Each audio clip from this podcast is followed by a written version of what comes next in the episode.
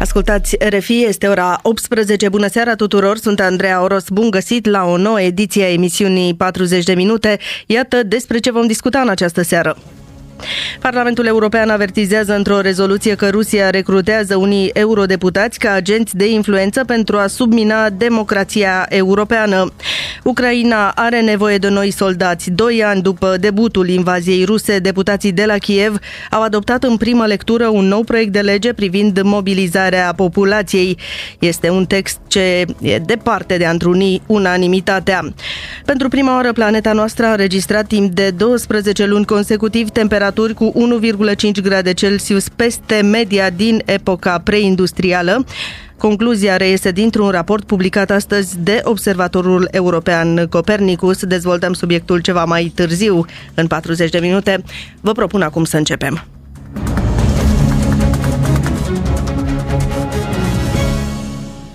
Parlamentul European cere investigarea politicienilor asociați cu Kremlinul. Instituția a condamnat astăzi eforturile continue ale Rusiei de a submina democrația europeană.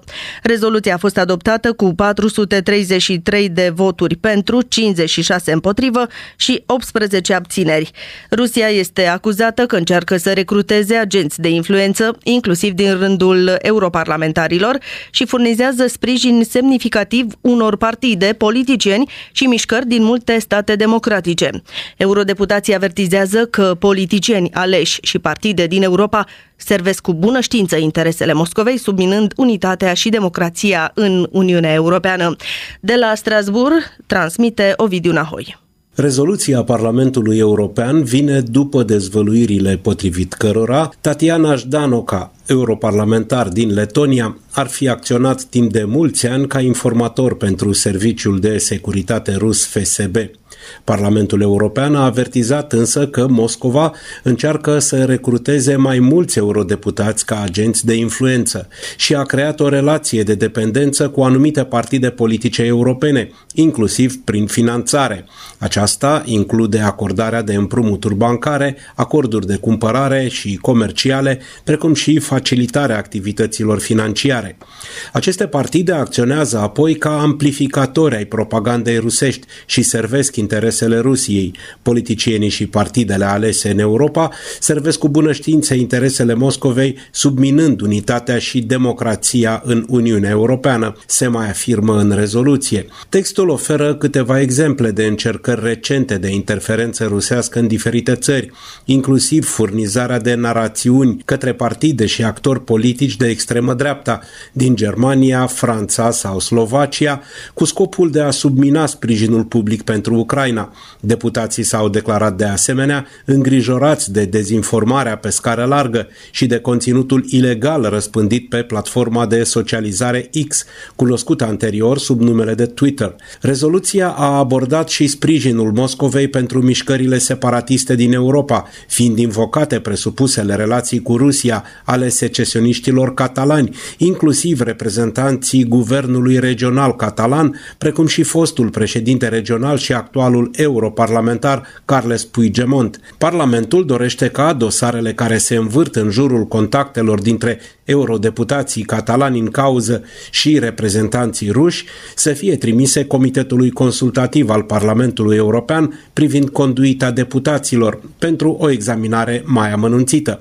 Rezoluția notează că interferența rusă în Catalonia ar face parte dintr-o strategie mai largă de promovare a destabilizării interne și a dezbinării în Uniunea Europeană. Parlamentul solicită autorităților judiciare să întreprindă investigații eficiente siguiente. Cu privire la legăturile deputaților europeni care ar fi asociați cu Kremlinul.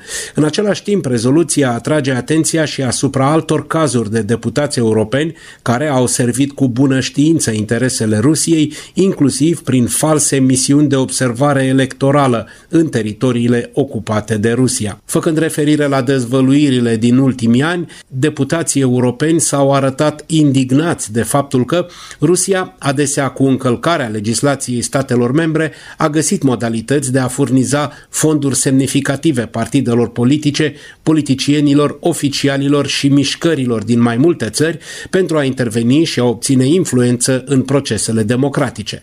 De la Strasbourg a transmis Ovidiu Nahoi.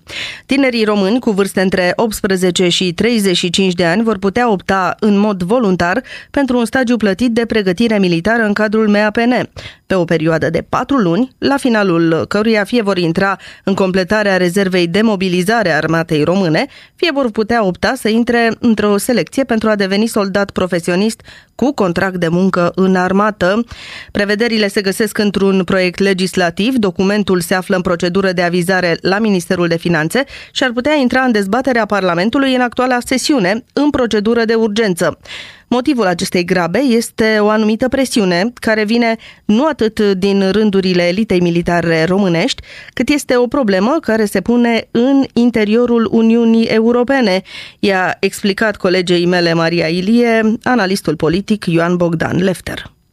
E un subiect, sigur, pe de o parte conjunctural, legat de epocă, de tulburările acestea teribile, războaie, inclusiv război la graniță, Uh, și uh, în toată Europa, după cum știm, uh, subiectul al securității cu diverse paliere, cu diverse criterii e deja intens dezbătut.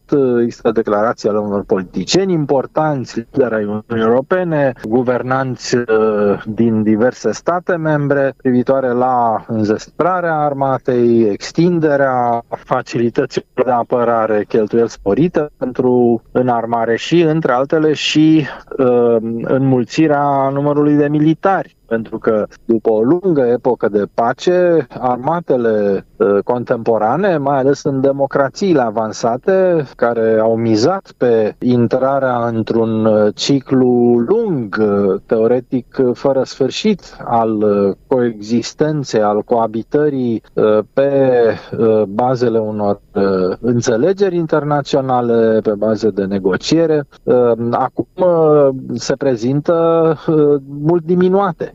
Armatele, în cazul unor conflicte deschise, ar avea deci probleme și de efectiv, de efective. Există și conjuncturi uh, electorale imediate și iată uh, tema aprinde spiritele și în asemenea conjuncturi. Premierul declara că îl deranjează contextul în care a fost făcut anunțul, nu că nu ar fi benefic, cum că ar exista un pericol care ar veni dinspre Rusia spre România. Fiind an electoral, ar putea fi afectate partidele aflate la guvernare de această inițiativă? Uh, și primul ministru și uh, alți lideri politici, în primul rând, sigur, președinții celor două partide din coaliția de guvernare, au uh, respins ideea că ar exista un uh, pericol, o posibilitate efectivă de uh, antrenare și a României într-un conflict militar.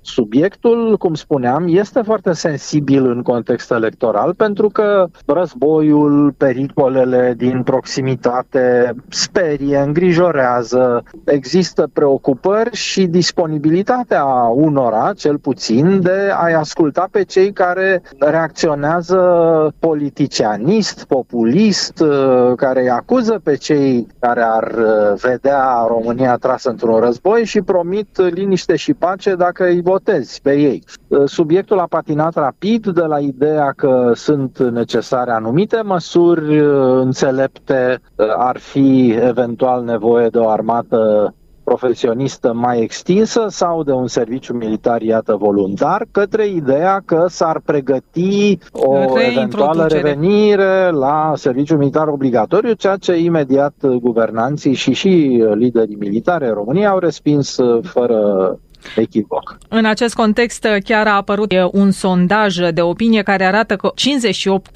58% dintre români nu sunt de acord cu introducerea serviciului militar uh, obligatoriu. Mai este armata atractivă pentru tineri, mai ales în contextul actual și uh, făcând referire și la sumele vehiculate în uh, proiectul de lege, Uh, din câte uh, se știe, ideea este de a introduce o formulă de antrenament de scurtă durată. Patru luni. Deci nu un serviciu militar propriu-zis, ci e doar un stagiu de familiarizare, de antrenament intensiv, probabil, după care cursanții, să le spunem acum așa, ar merge acasă și ar uh, relua viețile obișnuite după ce au și încasat niște sume, urmând să fie la dispoziție, probabil, nu știu, printr-un angajament, printr-un contract, în caz că va fi nevoie de o mobilizare. Uh, durata scurtă și uh, o anumită sumă pot fi, cred, atrăgătoare pentru unii. Sigur, nu pentru multă lume. Încercând să ne uităm uh, la scena politică, la cum arată lucrurile în prezent, cum credeți că va vedea populația și mai ales populația vizată, cea de cu vârste cuprinse între 18 și 35 de ani, această inițiativă? Probabil că multora da, nu ar fi direct uh, interesați, direct, uh, nu știu, angrenați în vreun fel sau într-altul. Să nu uităm că nu populația se întinde pe toate etajele de vârstă și cine e până în 18 ani și cine depășește 35 de ani nu mai e absolut deloc vizat. Ideea de serviciu militar obligatoriu, de reintroducerea unui serviciu militar obligatoriu, a fost clar respinsă prin declarații politice și nu cred că ne îndreptăm într-acolo. Totuși, uh, o parte importantă a uh, ceea ce vedem acum în desfășurare, din păcate, în lume ca Uh, fiind uh, nu confruntări militare contemporane, includ uh, tehnologia informației, telecomandă, drone, o mulțime de lucruri care presupun un personal militar mai redus și mai priceput, mai educat în aceste domenii. Diferiții lideri din actuala coaliție parlamentarie, vorbesc aici, au anunțat că această inițiativă va fi adoptată până la finalul sesiunii parlamentare parlamentare prin procedură de urgență. Este oportună o procedură de urgență pe această inițiativă? Probabil că motivul acestei uh, grabe este uh, o anumită presiune care vine nu atât din uh, rândurile litei militare românești. E o problemă care se pune în interiorul Uniunii Europene. Uniunea Europeană susține ferm Ucraina și asta presupune mobilizare de resurse de sprijin pentru statul atacat dar presupune și spor de cheltuieli militare și o anumită mobilizare în caz că s-ar întâmpla să devină real unul dintre scenariile deocamdată considerate cu mici șanse de concretizare, dar care totuși sunt uh, elaborate, scenarii în care uh, la un moment dat Rusia ar ataca și state membre NATO de pildă și membre ale Uniunii Europene, țările Baltice, Polonia. E menționată în această conjunctură conjunctură, uneori chiar și România. E o situație internațională care impune subiectul și impune, cred, și decizii rapide. În 40 de minute l-ați ascultat pe analistul politic Ioan Bogdan Lefter într-un interviu realizat de Maria Ilie. Și Ucraina are nevoie de noi soldați. Doi ani după debutul invaziei ruse, deputații de la Kiev au adoptat în primă lectură un nou proiect de lege privind mobilizarea populației. Este un text însă ce e departe de a întruni unanimitatea, după cum ne amintește Vasile Damian. Lipsă de claritate. Iată principalul argument al celor care se opun noi legi. Ce se întâmplă cu cei mobilizați deja de 2 ani de zile?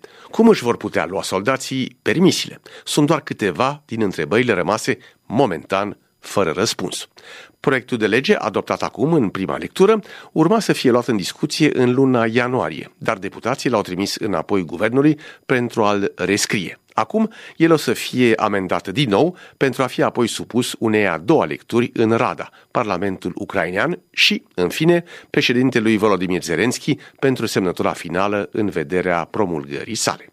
Noul text ar coborâ vârsta de mobilizare de la 27 la 25 de ani și ar urma să înlocuiască recrutarea celor între 18 și 25 de ani cu un antrenament militar obligatoriu de 5 luni de zile pentru toată lumea.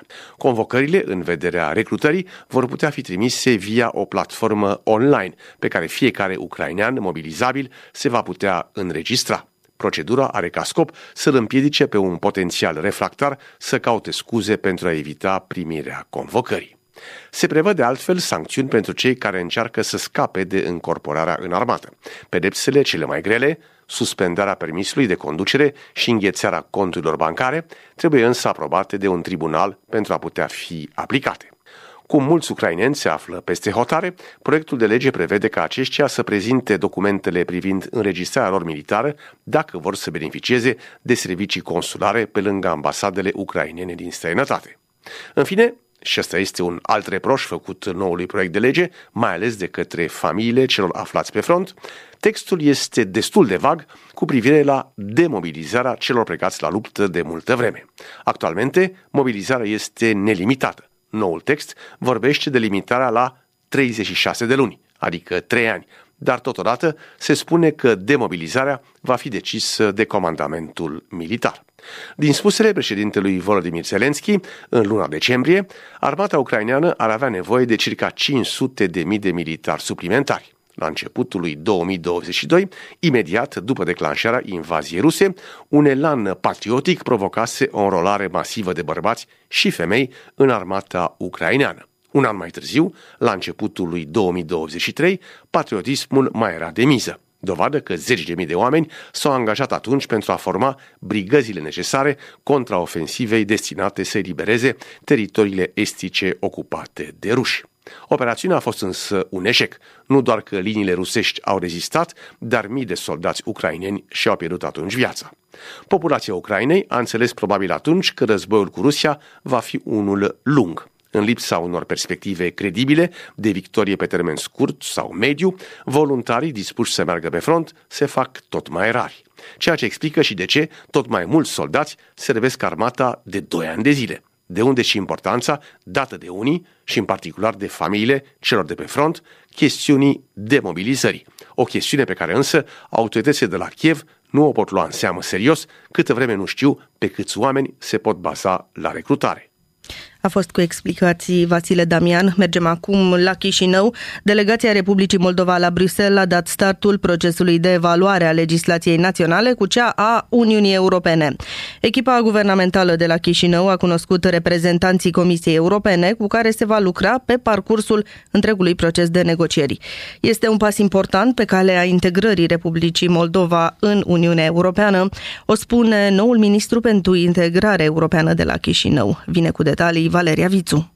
Aflată la Bruxelles în prima sa vizită în calitate de vicepremier pentru integrare europeană, Cristina Gerasimov a menționat că scopul reuniunii cu oficialii europeni a fost detalierea următorilor pași în contextul deciziei Consiliului European din decembrie 2023 de a deschide negocierile de aderare cu Republica Moldova și anume lansarea așa numitului proces de screening. Acest proces presupune în practică, spune ministrul moldovean, evaluarea conformității legislației naționale capitol cu capitol cu achiul comunitar. De asemenea, participanții la reuniune au convenit calendarul și detaliile procedurale ale acestei etape complexe din parcursul nostru european. În același timp, oficialii moldoveni și europeni au discutat despre noile posibilități prin care pot fi valorificate instrumente de asistență și de expertiză la nivelul Comisiei Europene pentru a consolida capacitățile Biroului pentru Integrare Europeană, ale echipei de negociatori și ale experților din instituțiile naționale. Cristina Gerasimov declară că reuniunea introductivă a dat oportunitatea echipei guvernamentale de la Chișinău să facă cunoștințe cu echipa din cadrul Comisiei Europene condusă de șeful Direcției Generale Vecinătate și Negocieri de Extindere a Uniunii Europene, cu care vom lucra pe parcursul procesului de negocieri. Aflat în viste de lucru la Bruxelles, vicepremierul moldovean a avut un șir de întrevederi cu oficialii europeni în cadrul cărora s-a discutat despre procesul de negocieri și acțiunile ce urmează a fi întreprinse în acest context pe parcursul acestui an. Vizita vicepremierului moldovean la Bruxelles s-a încheiat cu o întâlnire cu membrii clubului Moldova UE, din care fac parte cetățeni activi ai Republicii Moldova stabiliți la Bruxelles. Discuțiile s-au axat pe modul în care aceștia pot sprijini parcursul european al Republicii Moldova. În realizarea obiectivului nostru național ne bazăm pe suportul tuturor cetățenilor noștri, fie că sunt acasă sau în diasporă, a punctat Cristina Gerasimov. Recent, într-un interviu la RFI, Euro eurodeputatul român Sigfred Mureșan a declarat că negocierile de aderare a Republicii Moldova vor începe probabil în martie, precizând că momentul la care Moldova și Ucraina vor adera la Uniunea Europeană depinde de ritmul prin care sunt realizate reformele în aceste state. Amintim că Republica Moldova a obținut statutul de țară candidat pentru aderare la Uniunea Europeană pe 23 iunie 2022,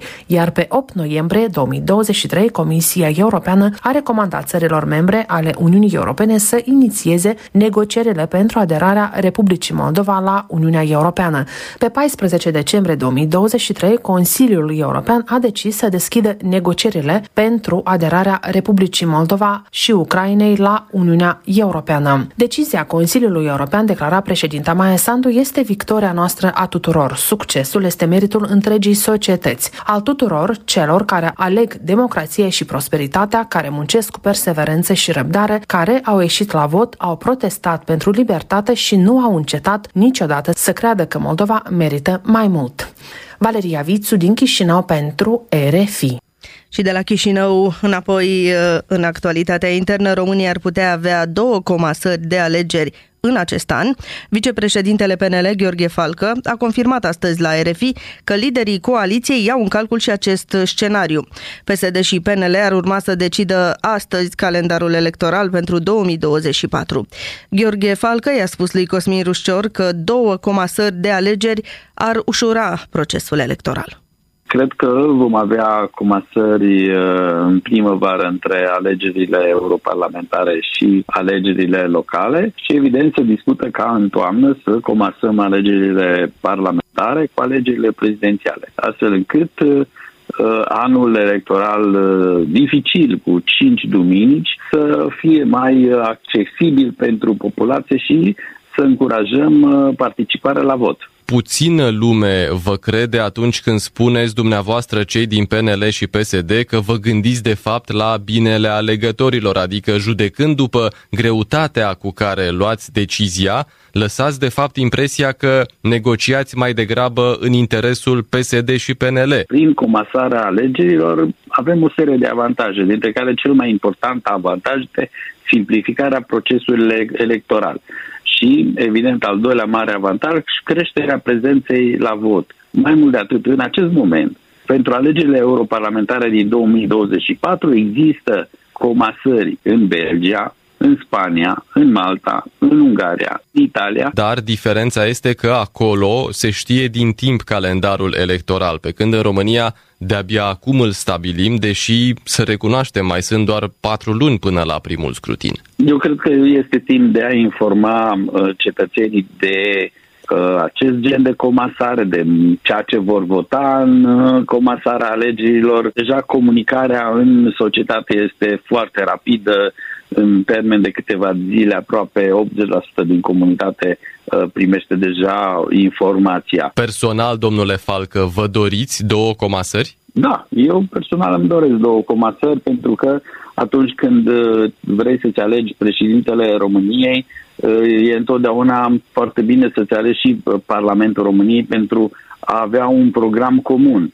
programul comun al candidatului pentru președinția României um, are legătură cu partidul din care provine. PNL, domnule Falcă, ar accepta un candidat comun de la PSD la președinție? Eu nu cred că se va ajunge până la acel nivel de a avea candidat comun la funcția de președinte. Eu cred că fiecare partid, având un electorat specific, se va adresa electoratului specific, atât la alegerile prezidențiale cât și la alegerile parlamentare și, evident, funcție de rezultat, se creează o majoritate parlamentară care va da guvernul. Deci spuneți că PNL va avea propriul candidat la președinție? Da, sunt sigur de acest lucru. Cu ce candidat va merge PNL-ul la Cotroceni? Nicolae Ciucă este varianta pe care o luați acum în calcul? El va fi candidatul?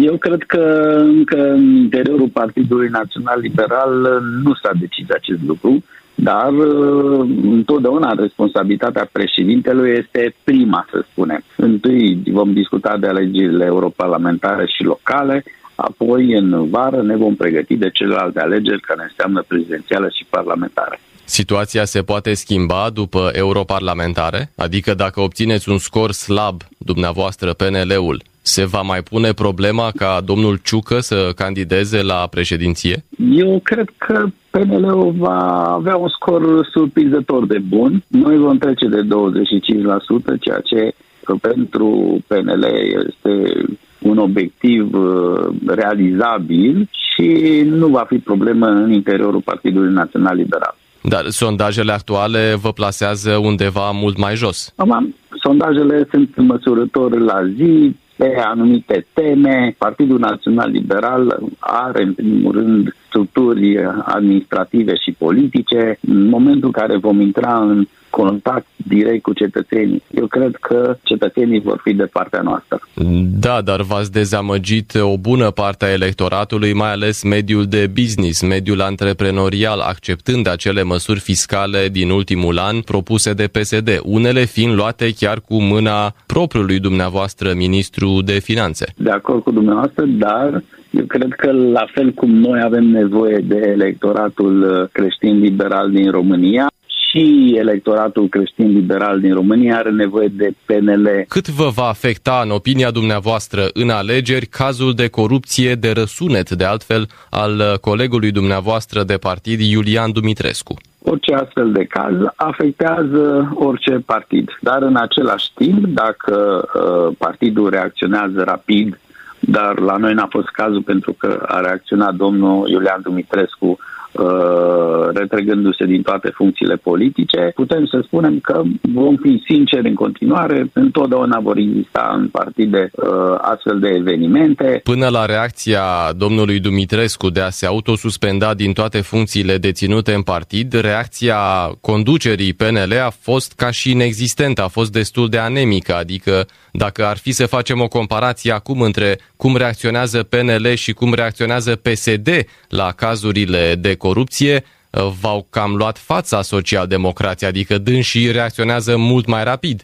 Eu cred că și la noi a fost o reacție în prima zi, nu în a doua zi. Prima Ați cam zi. ezitat. Evident că nu știi ce se, ce se întâmplă acolo, nu poți să arunci primul cu piatra. Eu cred că poți să fii înțelept, poți să aștepți să vezi ce uh, evenimente există și, evident, cel mai bine este în momentul în care cel în cauză face un pas în spate, lucru pe care l-a făcut Iulian Dumitrescu și este de apreciat. L-ați ascultat pe vicepreședintele PNL Gheorghe Falcă, intervievat de colegul meu Cosmin Rușcior. Între timp, liderii coaliției PSD-PNL au încheiat ședința fără nicio înțelegere privind comasarea alegerilor. Au declarat pentru G4 Media surse politice.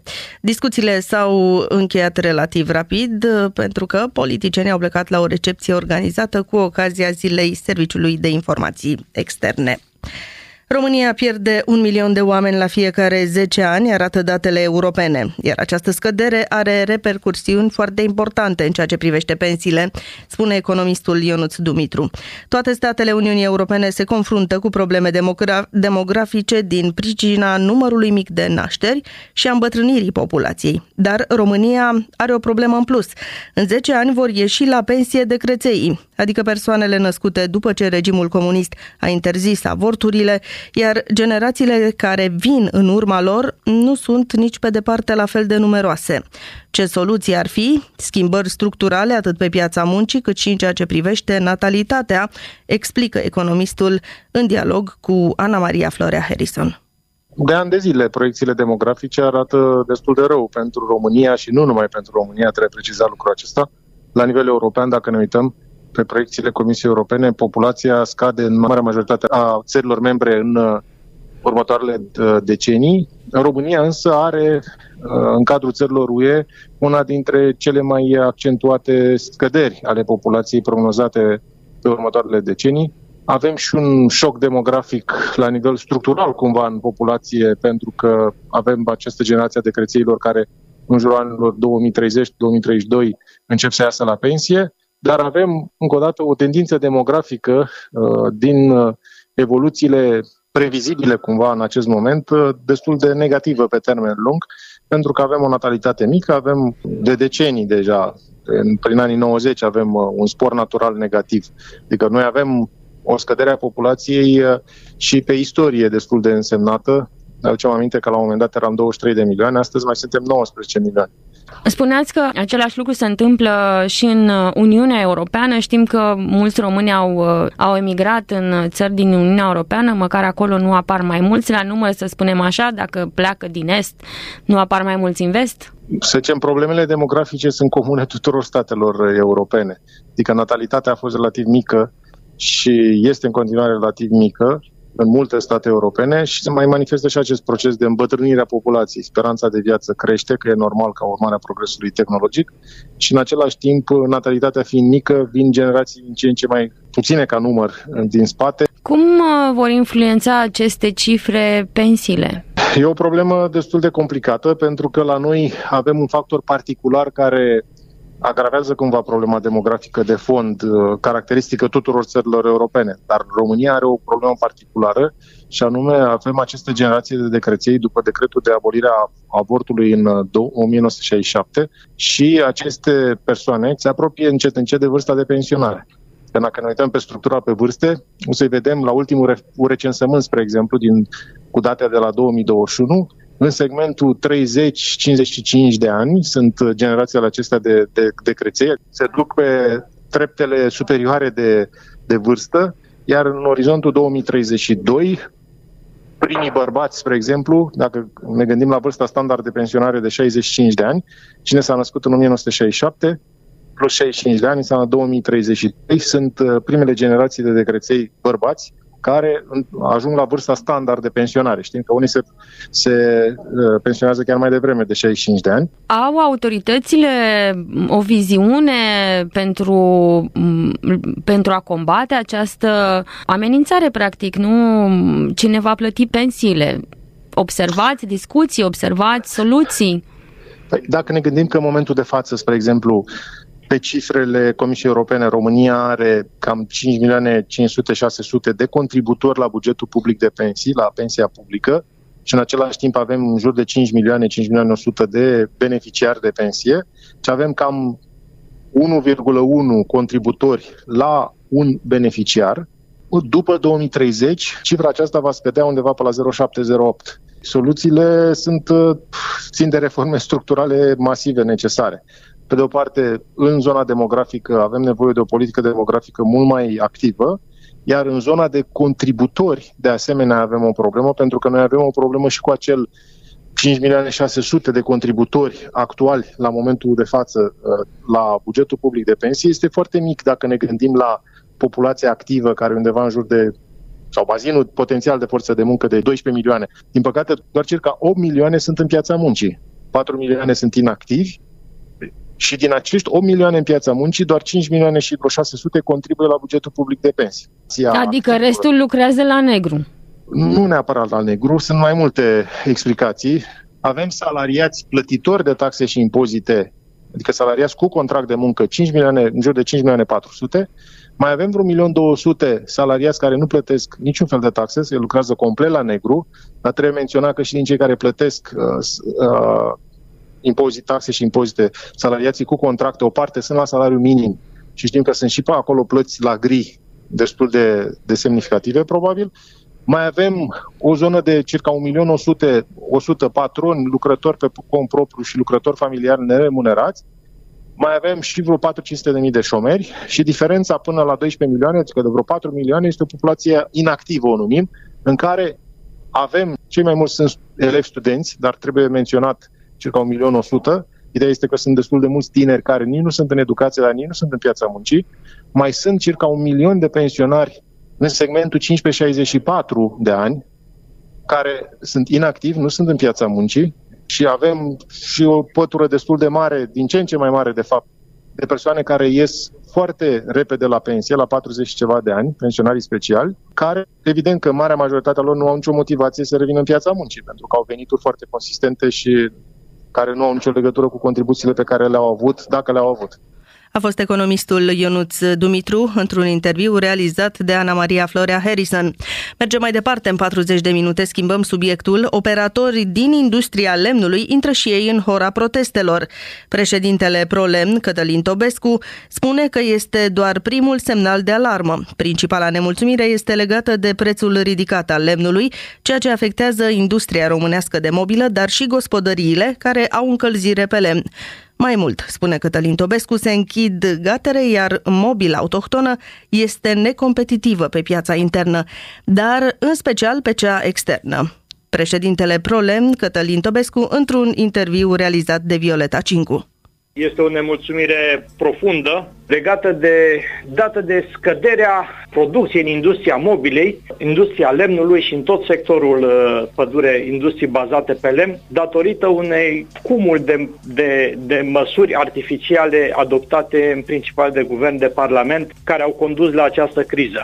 Avem o scădere a volumului recoltat în 2023 cu 2 milioane de cubi, o scădere și în 2024 la fel de mare sau mai mare. Evident, lemn mai puțin în piață înseamnă înseamnă prețuri foarte mari pentru, pentru resursă, prețuri foarte mari pentru lemnul de foc pentru populație și ceea ce ne doare pe noi foarte mult, lemn puțin, prost și scump pentru, pentru industrie, care evident se vede nevoită să închidă capacități de producție și să disponibilizeze oameni este o situație destul de gravă. Cine sunt protestatarii și care este forma de protest uh, pe care ați ales-o? Protestul este declanșat de Asociația Industriei Lemnului, sunt operatori din industria lemnului din toată țara. Sunt niște proteste semnal pentru că în prima etapă noi am dorit și doar rugăm să, să se stea de vorbă pe problemele sectorului pentru că nu avem un dialog real și constructiv cu Ministerul. Este un protest uh, național dar noi am mers în etape sperând la, la dialog și găsirea unor soluții. Deci începem cu proteste semnal, sigur dacă nu va exista acest dialog și nu vor exista soluții, aceste proteste vor escalada. Sunt lucruri foarte rezonabile și de bun simț pe care le cerem. Este un blocaj dat de evaluarea de mediu la amenajamente care această revizuire retroactivă a amenajamentelor și publicarea acestora în monitorul oficial a avut ca rezultat blocarea administrării pe 40% din pădurile României. Este un blocaj uriaș. Aceste amenajamente sunt niște studii legate de planificarea lucrărilor în, în păduri. Legislația silvică prevede că nu se poate executa nici o lucrare silvică dacă nu este trecută, reglementată în amenajamente silvice. Deci blocarea aplicării amenajamentelor silvice înseamnă implicit blocarea oricărei lucrări executate în păduri. Ați vorbit uh, despre efectele pe piață, efecte pe care până la urmă românii uh, le suportă din buzunarul lor. Cu cât a crescut sau va crește prețul mobilei? Efectul uh, este mult mai amplu decât atât pentru că industria lemnului și în special industria lemnului mobilei se bazează pe piețe de export. România exportă mobilă de aproape 2 miliarde, 2 miliarde și jumătate de euro anual. În momentul în care prețul la resurse este prea mare, Bineînțeles, industria devine necompetitivă și din cauza aceasta efectul este atât pe piața internă, așa cum uh, spuneam, pe segmentul lemnului de foc, prețuri foarte mari pentru cele 3 milioane jumate de gospodării care se încălzesc pe, cu, cu lemn, este pe lemn de construcții, pe orice scândură care o cumpără orice gospodar pentru gospodăria lui, este în mobilă și în multe alte segmente de piață care se bazează pe lemn și produse din lemn. Ați vorbit despre disponibilizări, despre unități uh, care s-au închis sau se vor închide? Cel mai recent, o fabrică de, de cherestea de undeva din zona Roznov, care era practic singura fabrică de prelucrare pe fac pe, pe zona respectivă, a disponibilizat uh, întreg personalul și și-a încetat producția. Sunt închideri atât la operatorii mari, cât și la operatorii foarte mici, în zone în care existau uh, prelucrare primară tradițională, adică acele uh, gatere care fac cherestea pe lemn de construcții, sunt zone în care din zeci de astfel de firme mai sunt uh, 3-4 care uh, se străduie să, să nu tragă și ele obloanele. Piețele, uh, dacă au alternative, pot să cumpere lemn din, și produse din lemn din România sau pot să ducă să-l cumpere din uh, Polonia sau din alte țări. Deci din cauza asta vorbim de Uh, închideri de capacități de producție pentru că uh, pentru, uh, pentru ceea ce vinde industria lemnului practic nu reușește să mai exporte și mai mult decât atât, inclusiv pe piața internă, avem din ce în ce mai multă mobilă din Polonia, din China, pentru că nu o mai producem în România. Deci se întâmplă și pe acest segment de piață ceea ce s-a întâmplat pe multe alte segmente de piață. Pur și simplu România nu mai produce efectiv. Dar s-ar putea pune și următoarea întrebare. Ei de ce pot să producă mobilă mai ieftină ca a noastră. De asta protestăm. Deci dacă în România se pune din ce în ce mai puțin lemn pe piață și lemnul este cu 30%, 40% mai scump decât în alte țări, evident că și mobila din România e mai scumpă. Deci de asta protestăm. A fost președintele ProLemn Cătălin Tobescu într-un interviu realizat de Violeta Cincu. Incident grav la Berlin. Un student evreu a fost agresat de către un coleg pro-palestinian.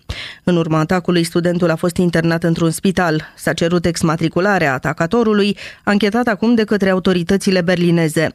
Regulamentul universităților germane nu prevede exmatriculări pe motive politice. Făptașului se poate interzice doar accesul în incinta universității, iar interdicția nu poate depăși trei luni, transmite William Totoc. Studentul evreu Lahav Shapira, în vârstă de 30 de ani, a fost crunt bătut de către un coleg. În urma atacului, Shapira, care frecventează cursurile Universității Libere din fostul Berlin Occidental, a fost internat într-un spital. Făptașul, în vârstă de 23 de ani, este un student pro-palestinian. Procuratura i-a deschis un dosar penal. Autoritățile i-au percheziționat domiciliul, nu s-a emis un mandat de arestare. Președintele Consiliului Central al Evreilor din Germania, Josef Schuster, a cerut exmatricularea făptașului. Într-un comunicat dat publicității de Schuster se spune textual Cine bate un coleg evreu care ajunge la spital doar pentru că e evreu, n-are ce căuta într-o universitate germană. Singura alternativă este exmatricularea studentului respectiv. Universitatea Liberă din Berlin are obligația să nu ofere extremismului și antisemitismului un spațiu. Tactica de liniștire și bagatelizare a conducerii universității trebuie să înceteze. Dacă lupta contra antisemitismului este luată în serios, atunci infracțiunile antisemite trebuie să ducă la exmatriculare. Am chiar citatul. Reproșul de bagatelizare îl vizează pe rectorul Universității Libere, Günther Ziegler. Acesta a condamnat atacul brutal, precizând însă că nu există posibilitatea de a-l exmatricula pe făptaș. Wenn der Täter ein Student der Freien Universität ist, Singura posibilitate de a reacționa, a precizat Ziegler, este interdicția de a intra în universitate. O exmatriculare din motive politice nu este prevăzută de regulamentele în vigoare. O explicație similară a oferit și Ina Cibora, care răspunde de învățământ în cadrul guvernului regional. Într-un interviu acurat televiziunii, ea a spus că protejarea studenților evrei este o prioritate. Regulamentul prevede doar interdicția de a intra în universitate, care se poate menține timp de trei luni. Și șeful guvernului din landul Berlin, creștin-democratul Kai Wegner, a condamnat atacul. El a cerut pedepsirea rapidă și drastică a agresorului. Tot el a precizat că e nevoie de o schimbare a regulamentului universitar pentru a permite conducerii să acționeze consecvent și prompt în cazul unor incidente antisemite. Felix Klein, responsabil guvernamental pentru combaterea antisemitismului în Germania, a declarat televiziunii germane că rectoratul ar fi trebuit să intervină contra manifestărilor antievrești care în ultimul timp au avut loc în cadrul universității. Șocat de atacul asupra studentului evreu, Klein a relansat propunerea ca în fiecare universitate germană să fie instalat un responsabil care se ocupă de semnalarea incidentelor antisemite. Tot el a precizat că după atacul organizației Hamas din 7 octombrie se poate observa o extindere a incidentelor antisemite în cadrul învățământului superior. Cu prilejul Zilei Internaționale de Comemorare a Victimelor Holocaustului, Klein a spus că în Germania, în ultimele patru luni, au fost semnalate peste 2000 de incidente antisemite. Pentru astăzi, joi, a fost anunțată o nouă demonstrație studențească pro-palestiniană aprobată de poliție. Conducerea universității a dat publicității un anunț din care rezultă că demonstranții nu au permisiunea de a intra în săl ale instituției. Deoarece manifestația are loc pe stradă, universitatea nu are posibilitatea de a interveni. Se va cere sprijinul autorităților dacă demonstranții vor încerca să pătrundă pe campusul universității, adică pe terenul pe care este amplasat instituția de învățământ superior. De la Berlin pentru RFI, Bilam Totoc. În dosarul atentatelor din Paris și din Bruxelles, teroristul islamist Salah Abdeslam a fost transferat din Belgia în Franța. El se află într-o închisoare din regiunea pariziană, după cum aflăm de la Cristina Teacă. Jihadistul Salah Abdeslam a fost condamnat în iunie 2022 la o pedeapsă cu închisoare pe viață incompresibilă, adică fără nicio posibilitate de reducere sau amenajare a pedepsei pentru rolul avut în atentatele din Paris și Saint-Denis din 13 noiembrie 2015. Este vorba de cele mai sângeroase atacuri produse vreodată în Franța, soldate cu 130 de morți și cu peste 400 de răniți răniți. La finele procesului, mai exact în iulie 2022, el a fost împrumutat temporar Belgiei. Cele două state s-au înțeles atunci că acest împrumut este strict pe perioada procesului pe care Abdeslam îl avea în Belgia și că el va fi remis autorităților franceze pentru a-și continua condamnarea la închisoare pe viață în Franța. În Belgia, Salah Abdeslam a fost judecat și condamnat la 20 de ani de închisoare de tribunalul din Bruxelles pentru rolul său în două atentate comise în Belgia în 2016.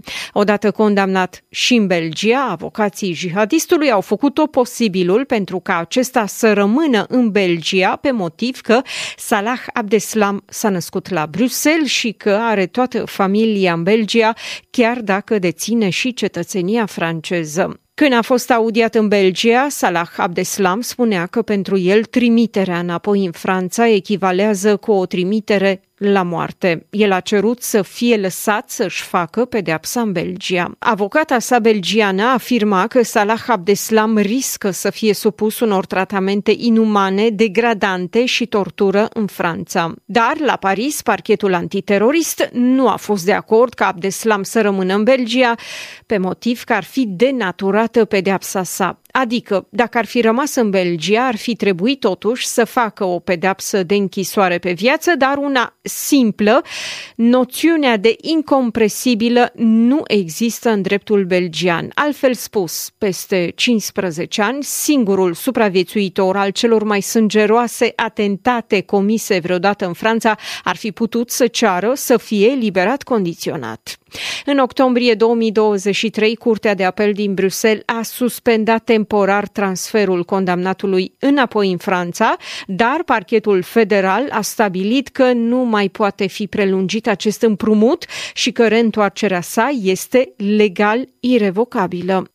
Miercuri, ministrul francez al justiției, Eric Dupont-Moretti, este cel care anunța că Salah Abdeslam a fost adus din Belgia și încarcerat într-un penitenciar din regiunea pariziană, unde, conform deciziei justiției franceze și dorinței asociațiilor victimelor, va efectua pedeapsa cu închisoarea pe viață, o pedeapsă incompresibilă, după cum a scris ministrul francez pe rețeaua X. Avocata belgiană contestă legalitatea transferului și denunță o încălcare a statului de drept. Salah Abdeslam a fost arestat pe 18 martie 2016 în apropiere de Bruxelles, iar de atunci a fost deținut în mare parte într-un penitenciar din Franța.